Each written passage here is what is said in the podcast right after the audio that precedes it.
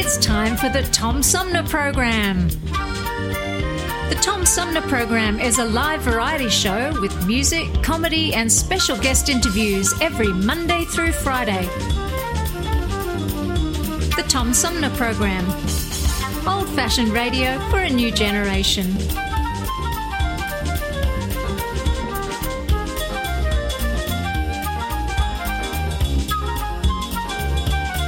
Theme music is Fruit of the Louvre, provided by Flint composer producer Howard Eddy.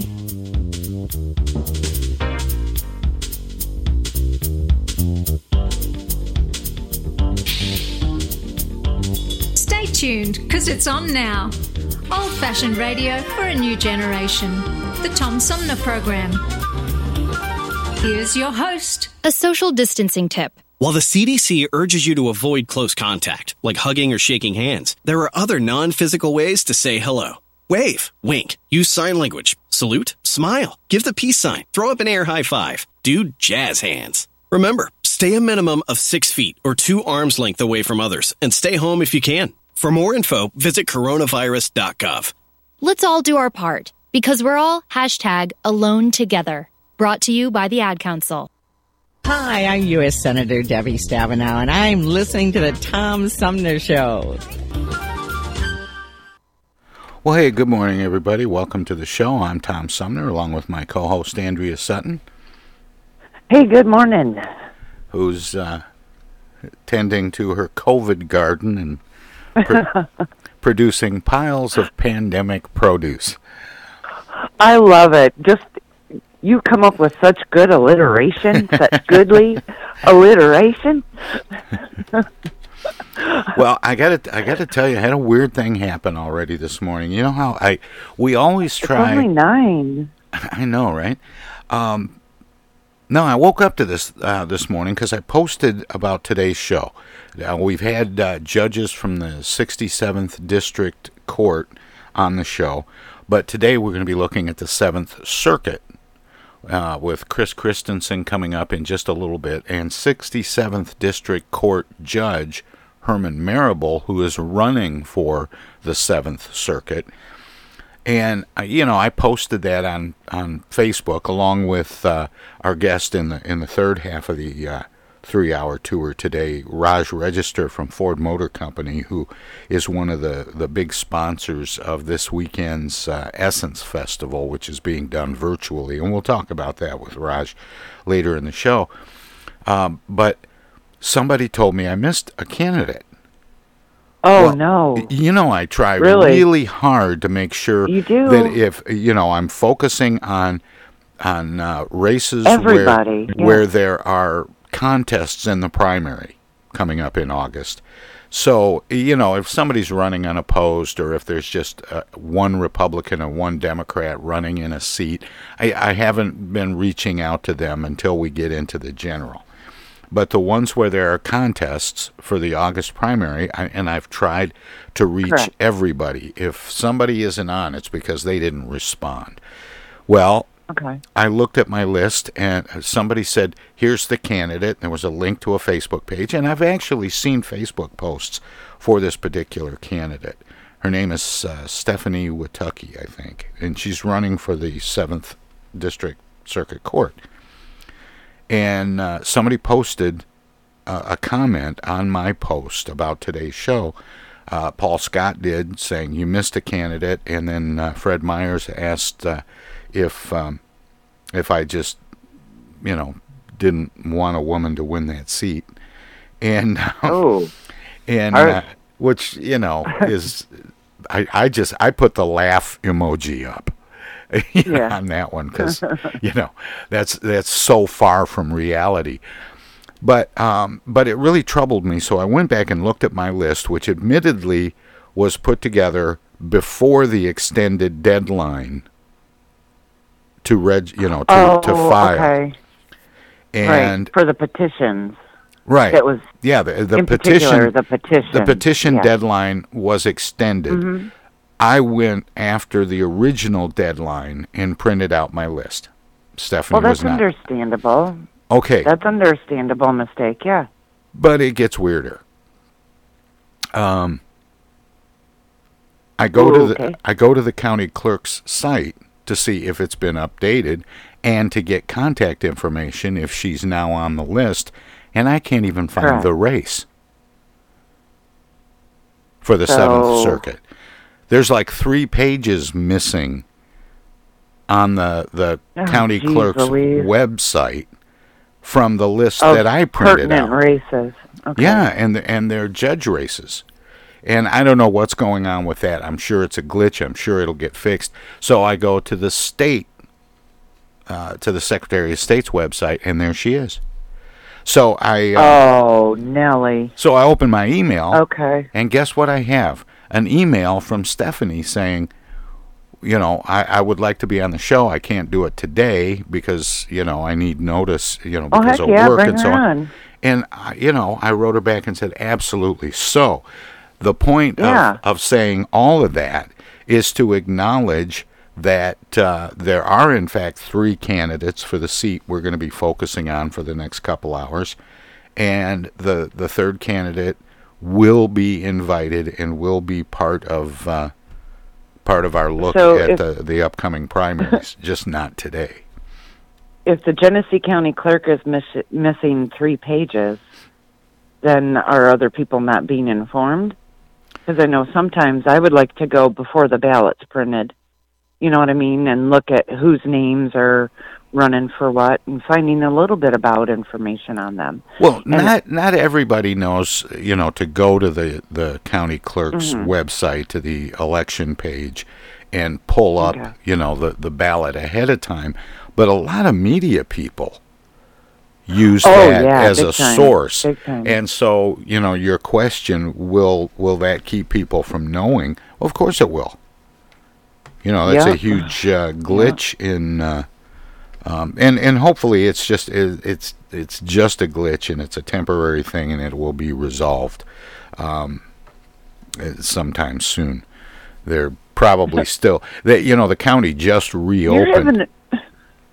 You're having a Monday problem on a Friday. I know, right?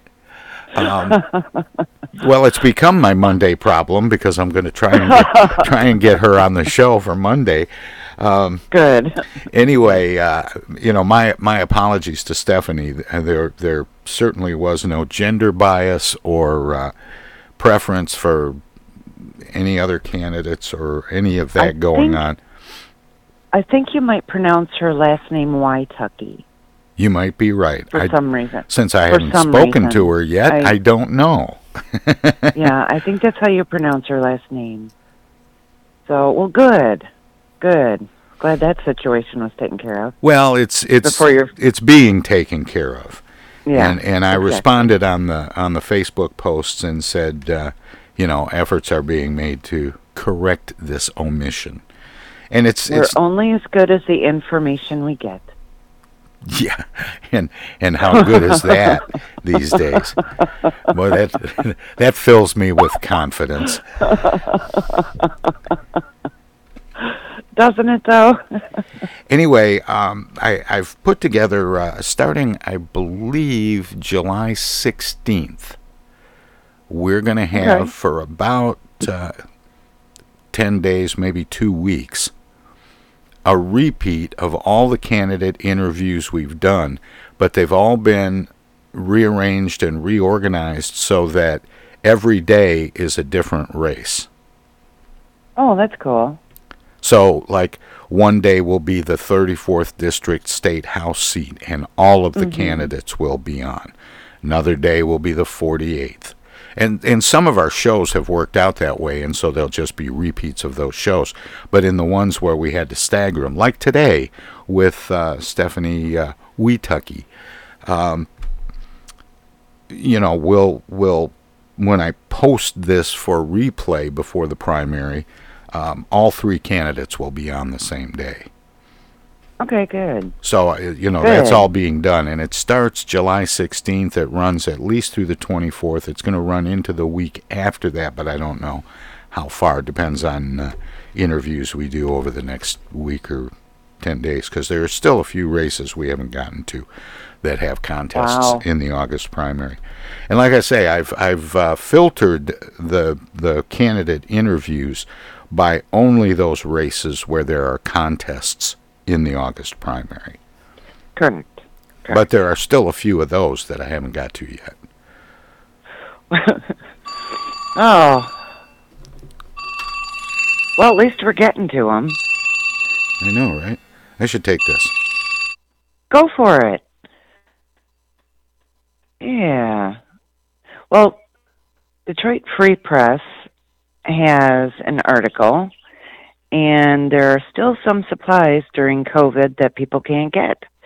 Toilet paper was the first, but right now, bikes are hard to find in Metro Detroit, believe it or not. I think that's because all the exercises and gyms are canceled. Um, gaming, Nintendo Switch, is another one. It looks like people are getting tired of Netflix. And cleaning supplies are still hard to find, but what is hard to find are hand sanitizer, cleaning wipes, and disinfecting wipes. And of course, rubbing alcohol for some reason. Uh, looks like diabetics might be having a hard time um, finding it, but it looks like there was a hand sanitizer recipe which called for aloe vera and rubbing alcohol. And mask making materials as well, um, especially cotton fabric, white thread, and elastic string. Um, they are recommending that you call ahead to certain stores to find out if some of the products are there. And this is an article from the Detroit Free Press from today. And it also looks like that I think I saw in the Flint Journal that Flint Institute, no, it was some of the museums in Flint are doing virtual tours. That'd be kind of cool, um, especially for the rainy season we're supposed to have tonight. If you're just going to sit home, Yeah, it's supposed to really uh, it's supposed to really come down. Now, I just had somebody Yeah. call me. They called on my cell phone, um, and I think they're going to call back in that, that wants to weigh in on this whole business about the judges because there was some controversy about Chris Christenson's uh, candidacy, yeah. and um, she was very Maribel, this uh, uh, Sue Ellen. Um, there she is now. She's very upset Oh, okay. about the uh, uh, about the omission. okay.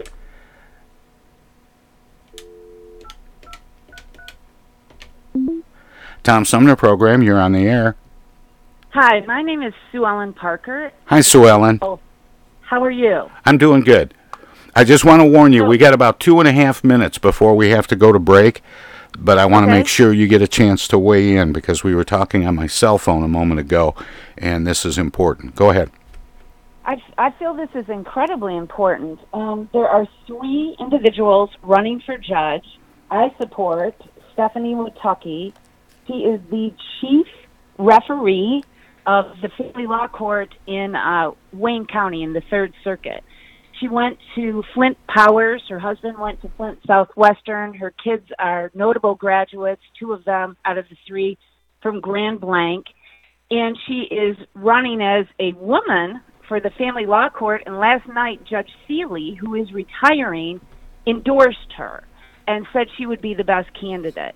I am so concerned that people are talking to Chris Christenson or Herman Marable about experience and integrity, and certain people are coming out and saying they may support one or the other. I have found that it's just not true to say somebody's the best candidate when they don't practice family law. This is a family law court position, as was the last one when Judge Kelly ran. The person that has the most experience and the best education, schooling, schooling in Michigan. Mean, Marable went to Ohio State. Christenson went to Cooley, and we have a Wayne State graduate and a Flint U of M with Stephanie Watucky.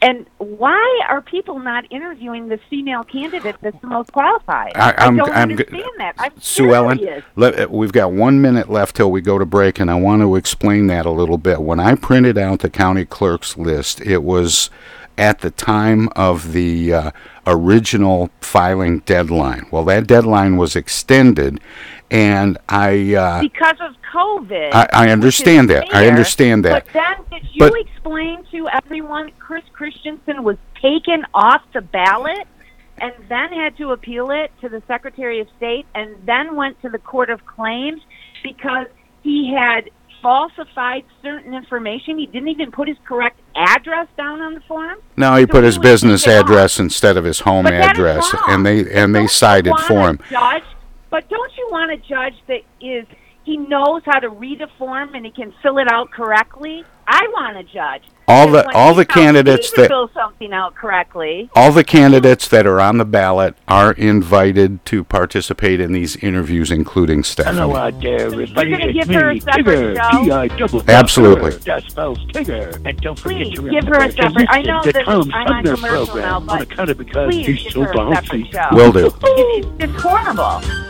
I'm Julie Lopez And with Crime Stoppers. Have you ever Gotta go, wondered what to do Stephanie. If you have He was on the information about a crime or the whereabouts of a felony fugitive and you want the police to know but you need to remain anonymous? Well, here's what you can do. You can go to p3tips.com or download the mobile app.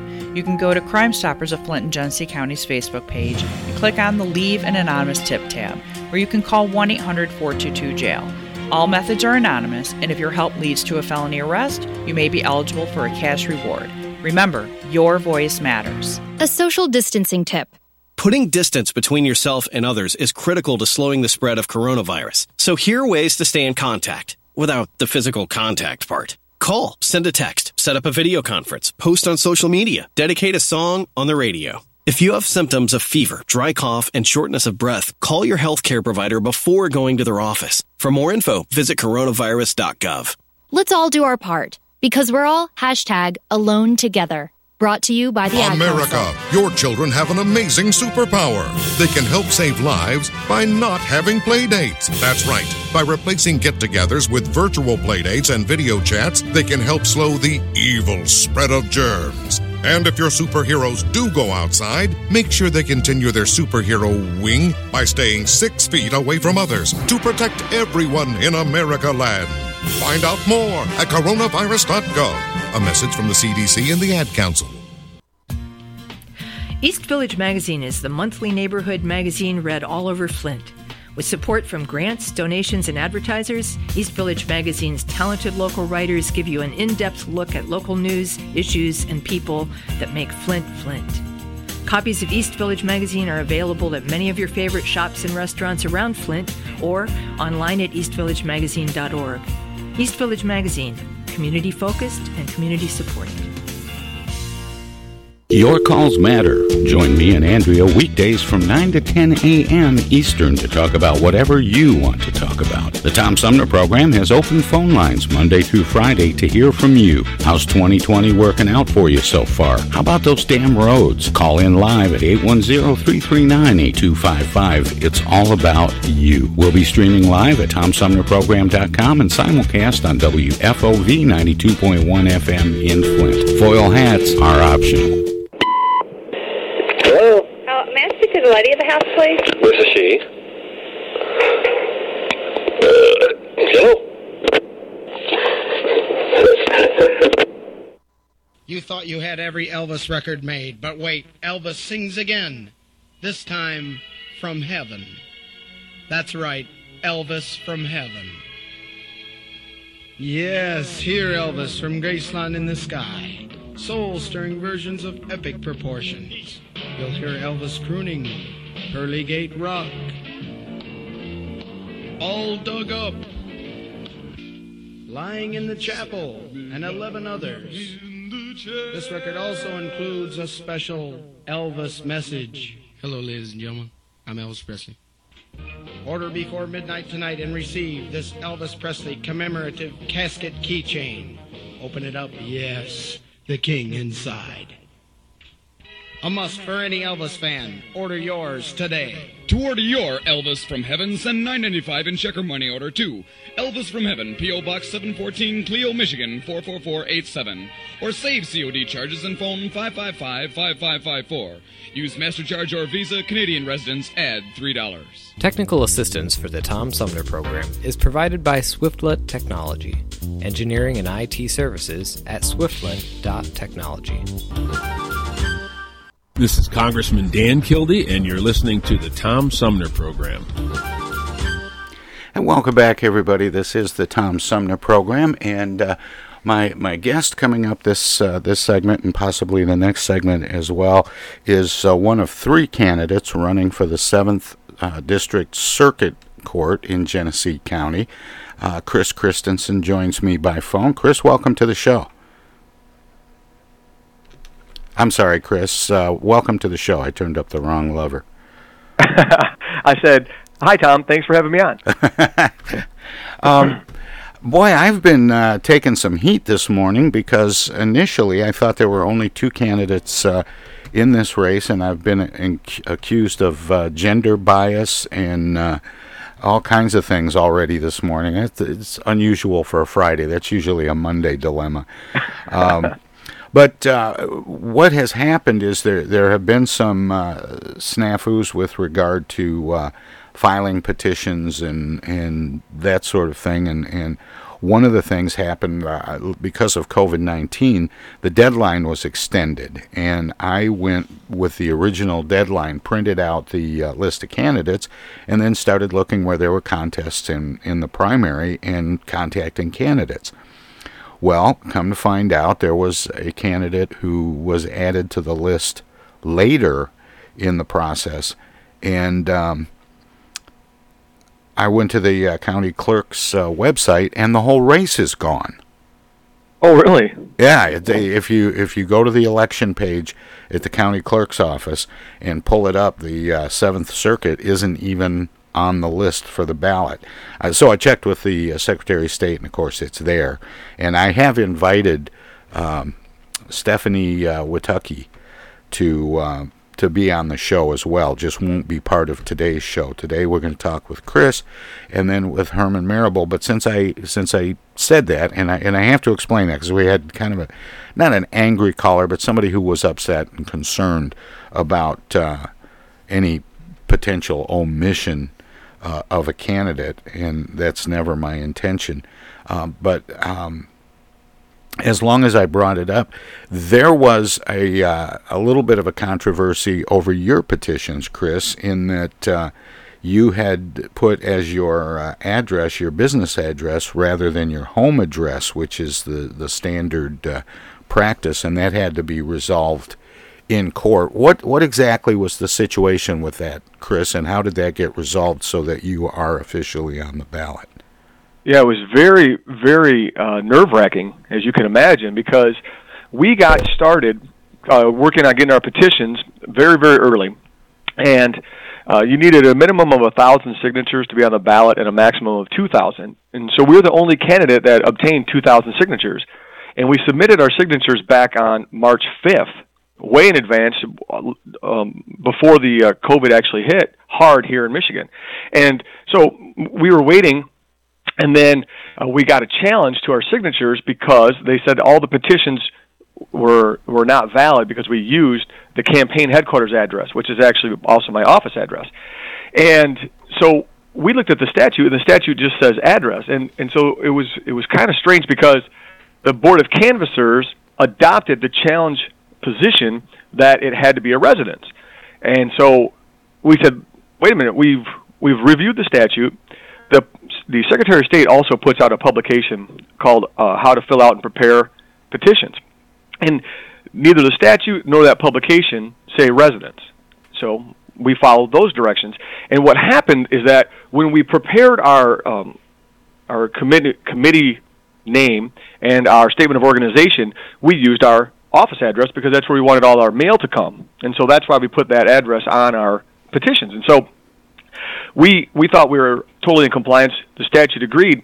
And here's one more thing that was even more frustrating is that back on January 27th, before we got a single signature, I sent my petition to the Secretary Secretary of State to get it reviewed, and I got an email back two days later on January 29th that said, "Yes, your petitions are accurate, Chris." So we use those petitions. So it was very very frustrating uh, that the Board of Canvassers um, ignored the statute and the plain language, which there's a ton of case law in Michigan that they have to follow the statute. And so we had to go to the Court of Claims, and the Court of Appeals judge had to review everything. And what I think is really telling is that the Court of Appeals judge gave us deadlines for filing. And after we filed, we filed initially, the Attorney General filed the response, and then we got a day to file a reply. Once we filed our reply, the, Court of Appeals judge had his opinion, eight page opinion, done and submitted in less than two hours. So it really wasn't a close call, but but it was very very frustrating that it had not gotten resolved before it did. So it cost us a, a quite a bit of time uh, not being able to really campaign because we were in limbo.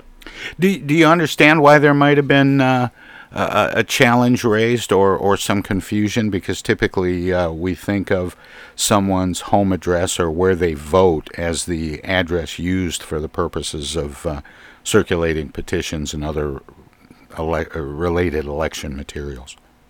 Could be, um, but this that is much more important, I believe, when you have a district where you have to reside in the district.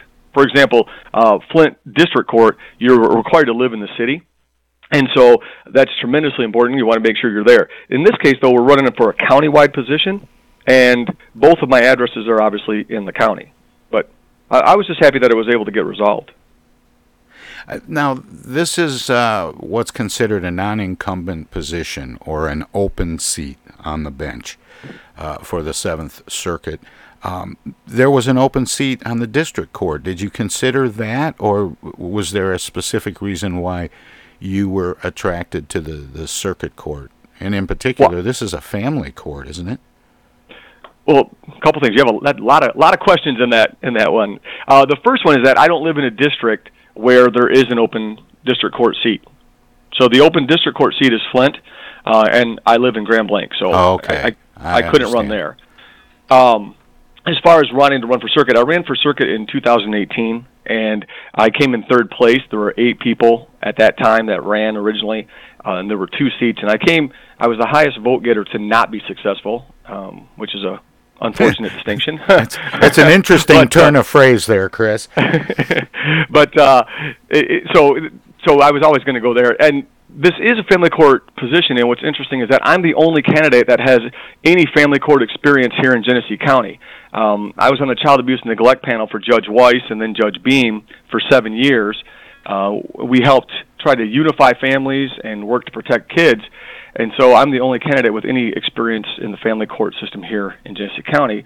But also, um, what happened in 2018 is that there was a restructuring of some of the dockets, and uh, there's nothing to say that that might not happen again here too, where they might play to the better strengths of whoever is the successful candidate. And so um, I'd be happy to uh, be a family court judge and use that experience that I have here locally um, to help our, our community. Or if they put me in a different position, I've got criminal experience and an awful lot of civil litigation experience in circuit court. You know, a lot of people don't really understand very much about how the uh, how the courts are set up and how they work, Chris. Um, how is the the first of all, let's let's do a little 101 here and talk about the, dis- the difference between district court and, and circuit court, and then what seats are available on the circuit court, and, and what determines who sits on on which bench. Okay, well, the for the 101 portion of that question, it's the district court handles uh, civil controversies that are $25,000 or less uh, which includes small claims, landlord-tenant, land contract disputes, etc. But it also handles all misdemeanors, so any misdemeanor misdemeanor criminal cases, and it also has the gatekeeper function for felonies, which means that any felony that has that occurs in our county must go to a district court first for a probable cause uh, preliminary exam. So what that does is to see if the case uh, rises to the probable cause level in order for the case to be bound over to circuit court and continue as a felony, or if it should be resolved um, as a misdemeanor or dismissed as there's not enough probable cause. So that's the primary function of the district court.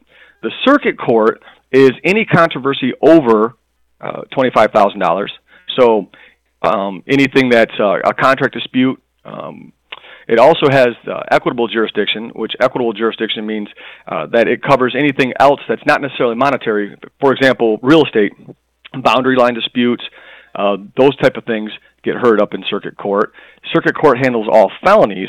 Circuit court also handles all divorce cases, um, child custody type cases, child abuse and neglect cases. where We talked about juvenile delinquency cases um, personal protection orders. But then there's also the probate division, and the probate division handles uh, wills and trusts, um, and certain guardianships, conservatorships, all of those type of cases.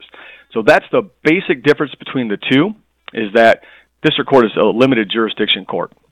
The next part of your question was who determines the docket, and the dockets get set by typically the chief judge can make the adjustments. And there's some additional uh, factors. For example, the probate court is te- set technically different. Those are different seats, and uh, the chief judge still has some some discretion and authority there. As far as who's up this time, I'm not sure what the incumbent is. Um, I, I know it's Mark Latchana, but I don't know who else. But in the incumbent, you had to designate on your petitions, and I'm not aware of any incumbent that was directly challenged. So I don't think there's any challengers for any of the incumbent races that might be up, up this year. And as far as the open seat, there's only the one, and there's, as you've already noted, three challengers. And with this um, moving forward, Chris, you mentioned you ran back in 2018. Um, this is a very different time to be running for anything uh, because of COVID 19 and uh, moving filing deadlines and and amounts of signatures have been changed and made a little bit more, uh, a little easier for candidates. But, um, but for candidates running, uh, first of all, how is a campaign for a, a seat on the bench different than other political campaigns, and is it tougher? during these uh, stay at home orders and, and closures that we're experiencing because of COVID 19? Well, Tom, you'd love to ask multiple questions in one qu- one question. So well, Chris, I like to, to give you something to work with. well, the first part is this: I, I've never run for anything else formally, so I, I can't tell you the difference between running for, say, state rep and and running for judge. Uh, last time was my only, uh, my first opportunity and only opportunity running for a public office. So I can only compare it to last time. Uh, but it is absolutely different. It has been very, very strange because you're correct. Last time you could go door to door uh, and actually interact with people. Right now, that is uh, not welcome by anybody. I, I'm not sure that it'd be legal either, really, but but uh, it's not welcome for sure. People don't want to have that face-to-face contact. well, you can't really you, you, can't go out shaking hands and kissing babies. You know, it's, for sure. There's, well, there's no there's no big major events. which last time we went to everything, uh, all the parades have been canceled, which is a staple for campaigning. We we all like to go on those parades and uh, meet a ton of voters, and we're not able to do that. So this has just been a very very strange time. Um, if I had never run before, this would have been. I, I would have thought maybe this was normal, and it's certainly not normal. Uh, so how do you, how what's the, what's the new normal?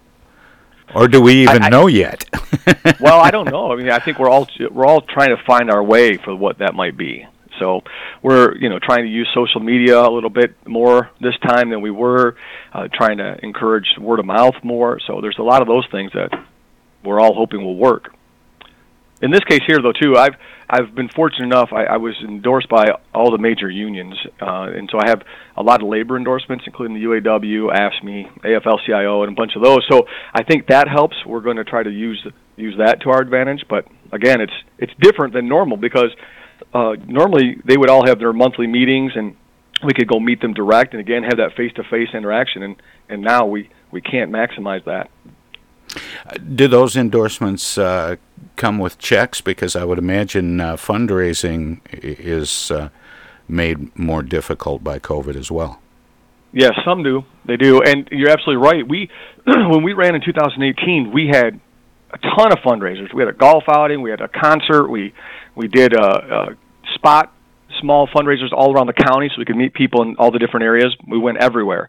And uh, this time we haven't been able to have any because uh, we've we've tried to do it digitally and and try to raise money that way. But it's been difficult because we can't get out and host any crowd over ten people. I mean, it's it's challenging for sure.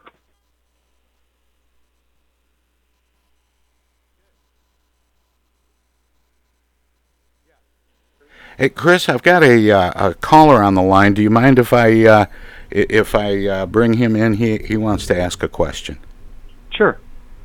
Yeah, go go ahead, uh, Bob. Uh, good morning, Tom, and good morning, uh, Chris. Uh, Chris, very quickly, what are some of the challenges? I'm not sure if this has already been discussed between you and Tom. If it hasn't, here we go. What are the current challenges that are being offered by the current operations of the the circuit court that make you feel you're the candidate to solve these issues? I'm just curious that um, you know people run for a reason, so I'm just kind of curious. What are some of the current situations that present difficulties that are not being addressed, where you feel you're the candidate that has the answers? Thanks, Tom. Thanks, As always, Bob, you're you're getting a little ahead of me, but thanks for the call. Go ahead, Well, Chris. one of the things that I think is important is transparency, and and we have to do a better job of that. We have to make sure that everybody has an equal access to justice, and that they have transparency in the court system. So, what I think is important is that we make sure that we allow everybody to come in, we allow everybody to be heard. And one of the things I've been an attorney for over 20 years that I hear all the time is that people don't feel that they have an opportunity to be heard in court sometimes. And part of that is that the we have to follow the rules, and we have a ton of court rules that have been around forever, and so we have to follow those rules. And and laymen don't don't work with those rules on a day-to-day basis. Some of these rules kind of don't make sense if you just tried to read them, and so we have to do a better job of trying to explain how those apply to their situation and why, for example, uh, they can't just uh, say what they want to say right when they want to say it. They have to follow the procedure and the protocols, and that's very frustrating to people. And I think we have to do a much better job of doing that. I think that I do a really good job of trying to explain things, and so that's why I do think I would be pretty good for this position. Well, let me let me ask you uh, something else uh, about um, judicial discretion. How much discretion is there uh, for a circuit court judge, and and how much are you sort of uh, shackled to precedent? Well, we're abs. Well, again, that's a double question there. So we, we'll go back. a circuit court judge does have some pretty broad discretion, but there is review by the Court of Appeals and ultimately Supreme Court if they abuse that discretion. So, uh, as I mentioned earlier, it's a court of equity, which means that there are certain decisions that the circuit court judge gets to make that are based on the principles of fairness.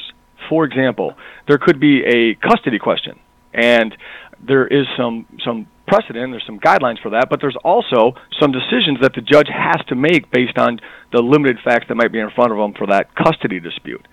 On the other hand, the other side of that coin is that anywhere that there is precedent, we are absolutely bound by it. So if cases have, if there's a published Court of Appeals opinion or or a Supreme Court opinion, we have to follow those guidelines. Go back to the petitions that we were talking about earlier, and that's why we were fairly confident that we should have um, been on the ballot because there's a ton of case law that says that courts have to follow the plain language of a statute. And judges are bound by the plain language of a statute, so judges cannot expand the statute, and judges cannot change the meaning of the statute of the words. They have to follow the plain language of the words. And so we are bound by that for every statute that we have to re- review and interpret. Another thing I'm I'm curious about, uh, Chris, is more and more we're seeing um, situations happen in other branches of government, legislative and uh, executive, where, uh, like for example, uh, the city of Flint. Historically, there's no love lost between the uh, mayoral administrations and the various city councils over the years, and a lot of things that they uh, should be deciding at that level end up in court, and and courts are you know part of the, the checks and balances and and are required to resolve those disputes. But um, can can a judge uh, tell a uh, uh, an administration or a uh, a, city council or other legislative body, could be the county board of commissioners, I suppose, or, or any of the township councils around the county. Um, you know, go back to the drawing board and get this resolved. This is this is your job, not the job of the courts to decide legislative matters.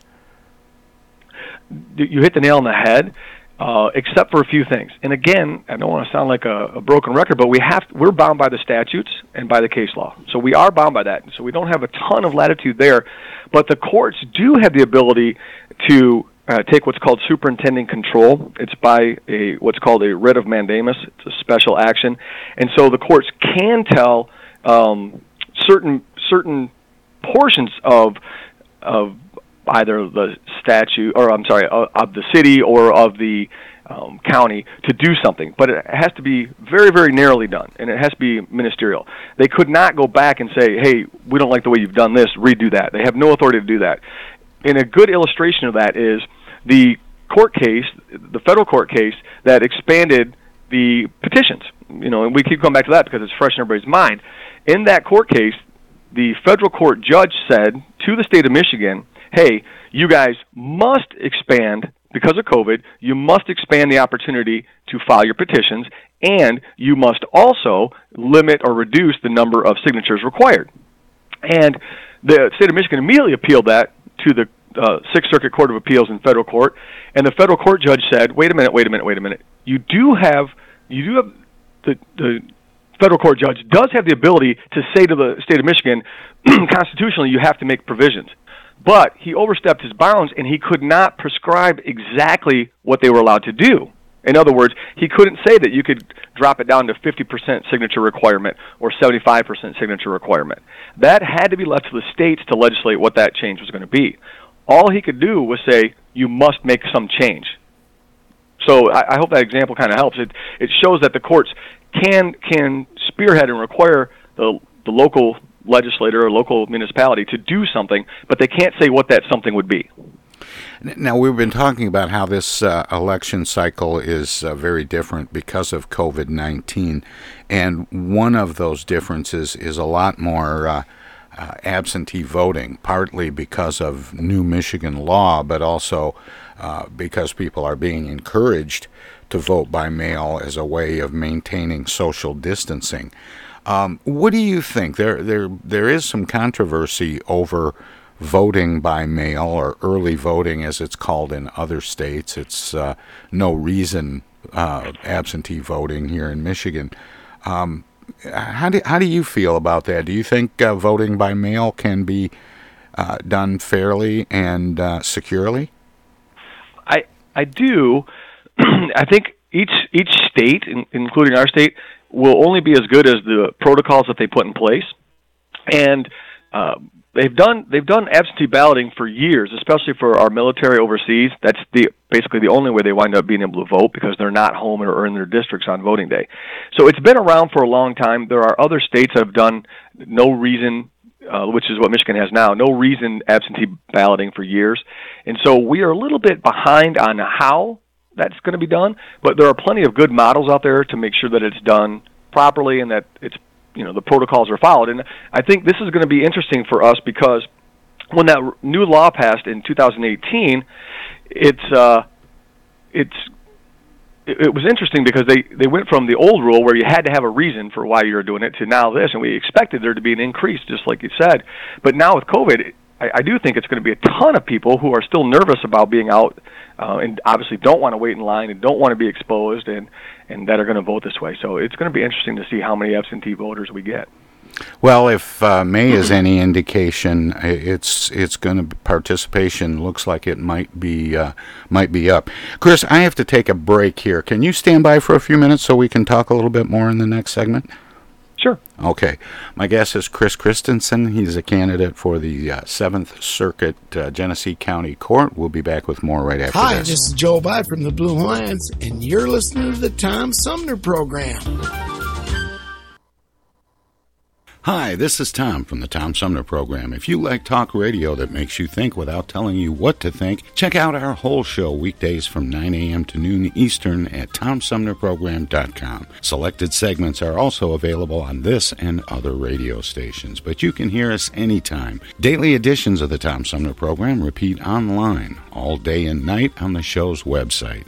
Past shows can be found in the website archives.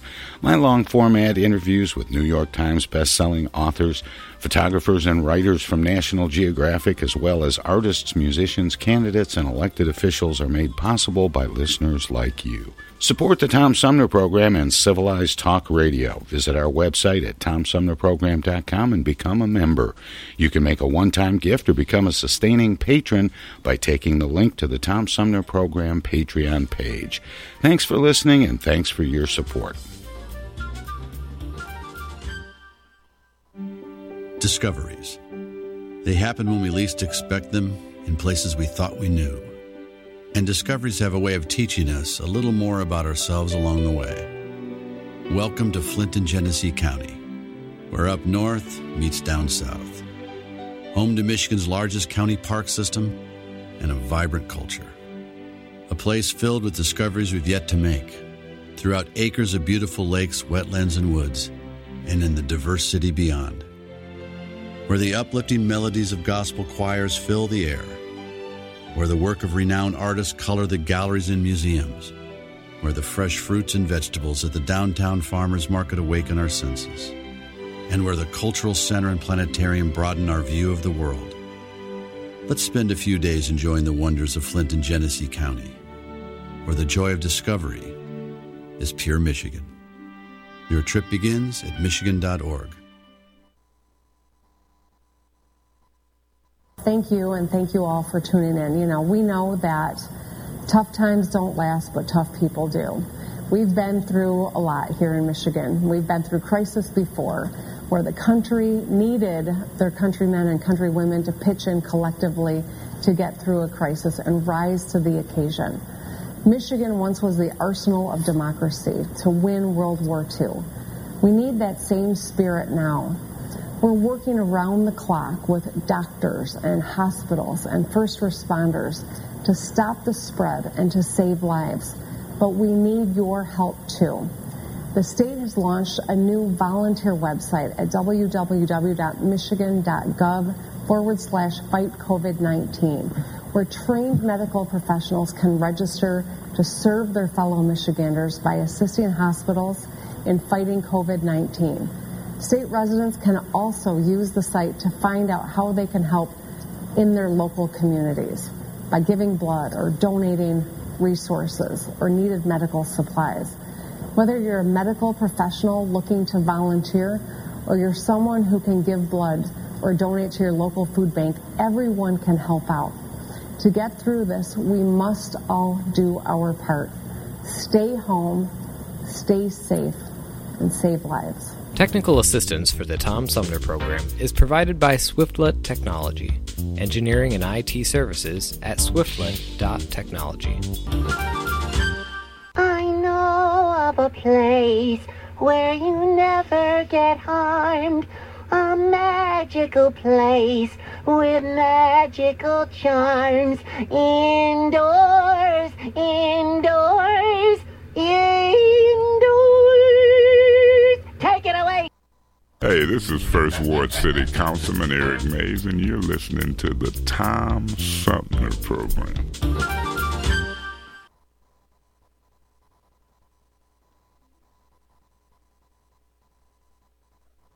Hey, welcome back, everybody. Uh, my my guest uh, this hour I'm talking with is a candidate for the uh, Seventh Circuit uh, Court in Genesee County. You see it on the bench there. It's a non-incumbent position, which means it's uh, uh, essentially an open seat. Chris Christenson is my guest, and he joins me by phone. Chris, welcome back.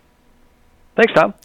Um, Chris, one of the things we were talking in the last segment mostly about uh, process, and I, and I want to talk a little bit more about uh, rule of law and, and other uh, uh, more um, job description related uh, issues. Um, I, I had a, a, call during the break there um, asking, throwing back to something you said about being bound by precedent, and the the caller was uh, wanting to ask if you had ever uh, faced or or seen a case happen where precedent was followed, um, but didn't get the outcome that that justice you would think uh, by by contemporary standards would require.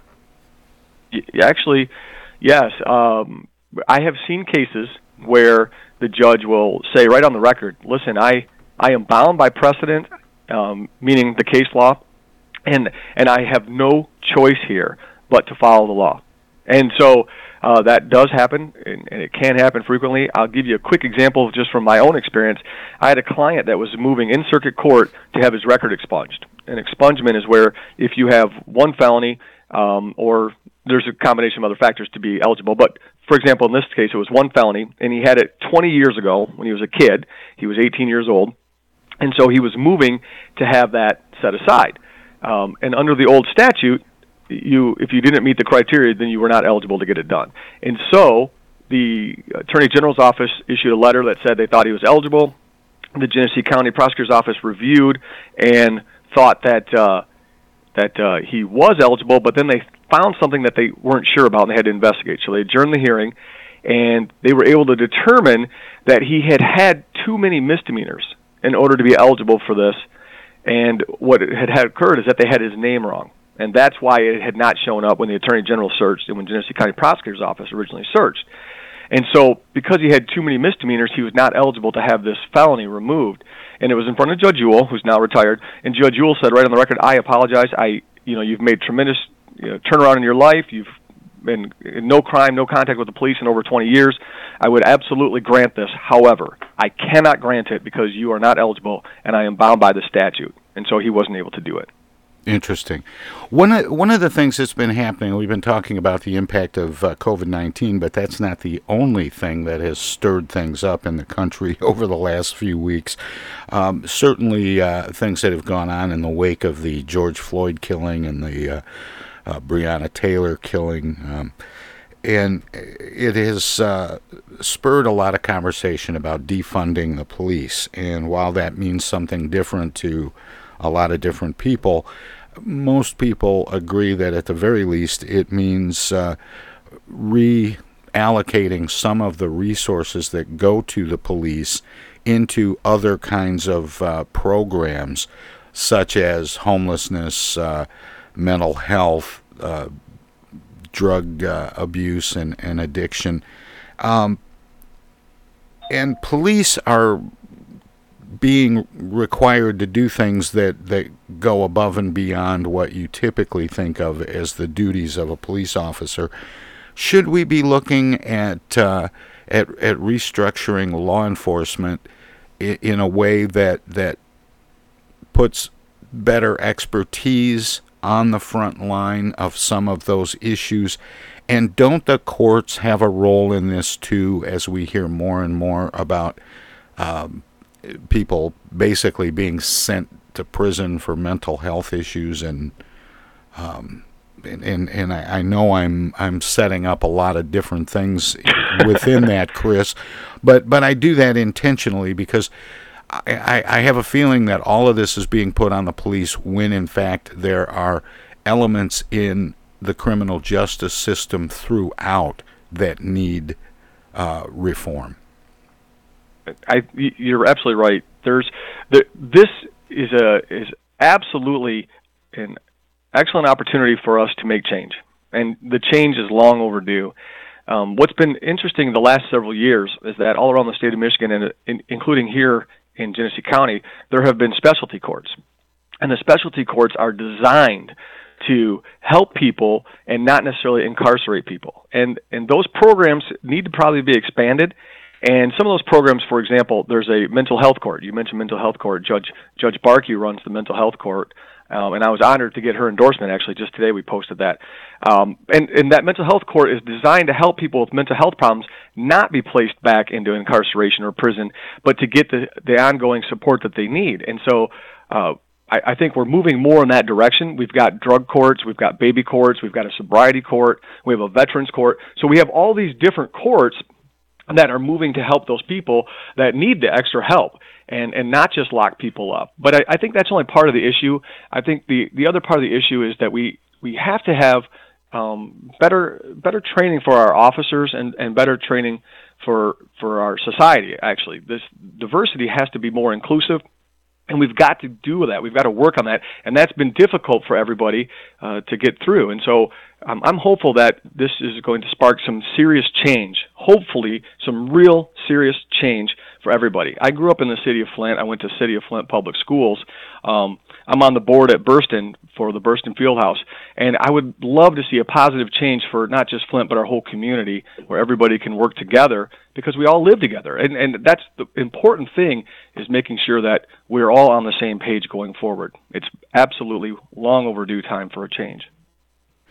Chris, I, I um, we've we've talked a lot about the impact of, of COVID nineteen on campaigning and and and really all aspects of life in Michigan as we know it. Um, but I want to uh, make sure, as I do with um, all my guests, to give you an opportunity to let people know where they can find out more about you, about your background, uh, about any positions that you're allowed to take um, as a candidate. Do you have a website? I do. Uh, it's Christenson for Judge. Uh, they can go find me there. There's uh, a lot more detail about me out there, and then there's also a Facebook page uh, that's uh, Christenson for Chris Christenson for Circuit Court. So they can find me at both of those places and get much more information about me. And then my they can always go to my firm website too, christensenandfederline.net. Um, Chris, the uh, uh, do you think that uh, people are going to be voting uh, much earlier than the uh, August fourth primary? I, I, it's just a guess, but I, I, I think probably so. Um, just uh, as a as a final, um, are, are, there any? Uh, I, have tried to squeeze a lot of different uh, concepts and questions into a handful of questions, and the time is going by very quickly. But I want to give you a chance to uh, share any final thoughts. Well, uh, you certainly do. Like we've already noted, those are some compound questions that you ask, but they're good questions and they and they're thought provoking. So thank you for that. Uh, what what I guess I would like to leave with the listeners is that I have been very active in our community for 20 years um, as an attorney, and not just active in the legal profession. Although uh, I was the Genesee County Bar Association president, um, I was and I still am on the board of commissioners for the State Bar of Michigan. There's about 45,000 lawyers in the state of Michigan, and only 32 attorneys get elected to be on the board of commissioners, and that's one of the governing bodies for the, all attorneys in the state. And I'm fortunate enough to have been elected twice to that position. And currently, I'm also the president of the Inns of Court, which the Inns of Court is a group of uh, lawyers and judges that promote professionalism, ethics, and civility. And so I'm honored to be the president of that organization currently, too. But those are the legal things that I do. Uh, on the personal side, I, I want the voters to understand that, that I live here and I deeply believe that we have to be um, active in our community. So uh, my office has long been active in um, Whaley fundraisers, Hurley. Um, I, I lost an aunt to breast cancer, so we've been very active in, in breast cancer fundraising and awareness.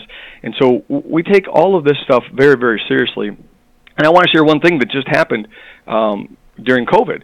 Uh, I have I have asthma, and so when it, we first started with with COVID, we were all terrified. You know, when when the state got locked down, my wife and I were both home, and uh, very very nervous about what was going to go on in, in our our area, and I heard from a friend that the uh, Food Bank of Eastern Michigan didn't have delivery drivers because a lot of their uh, volunteers were retirees and they were the most vulnerable.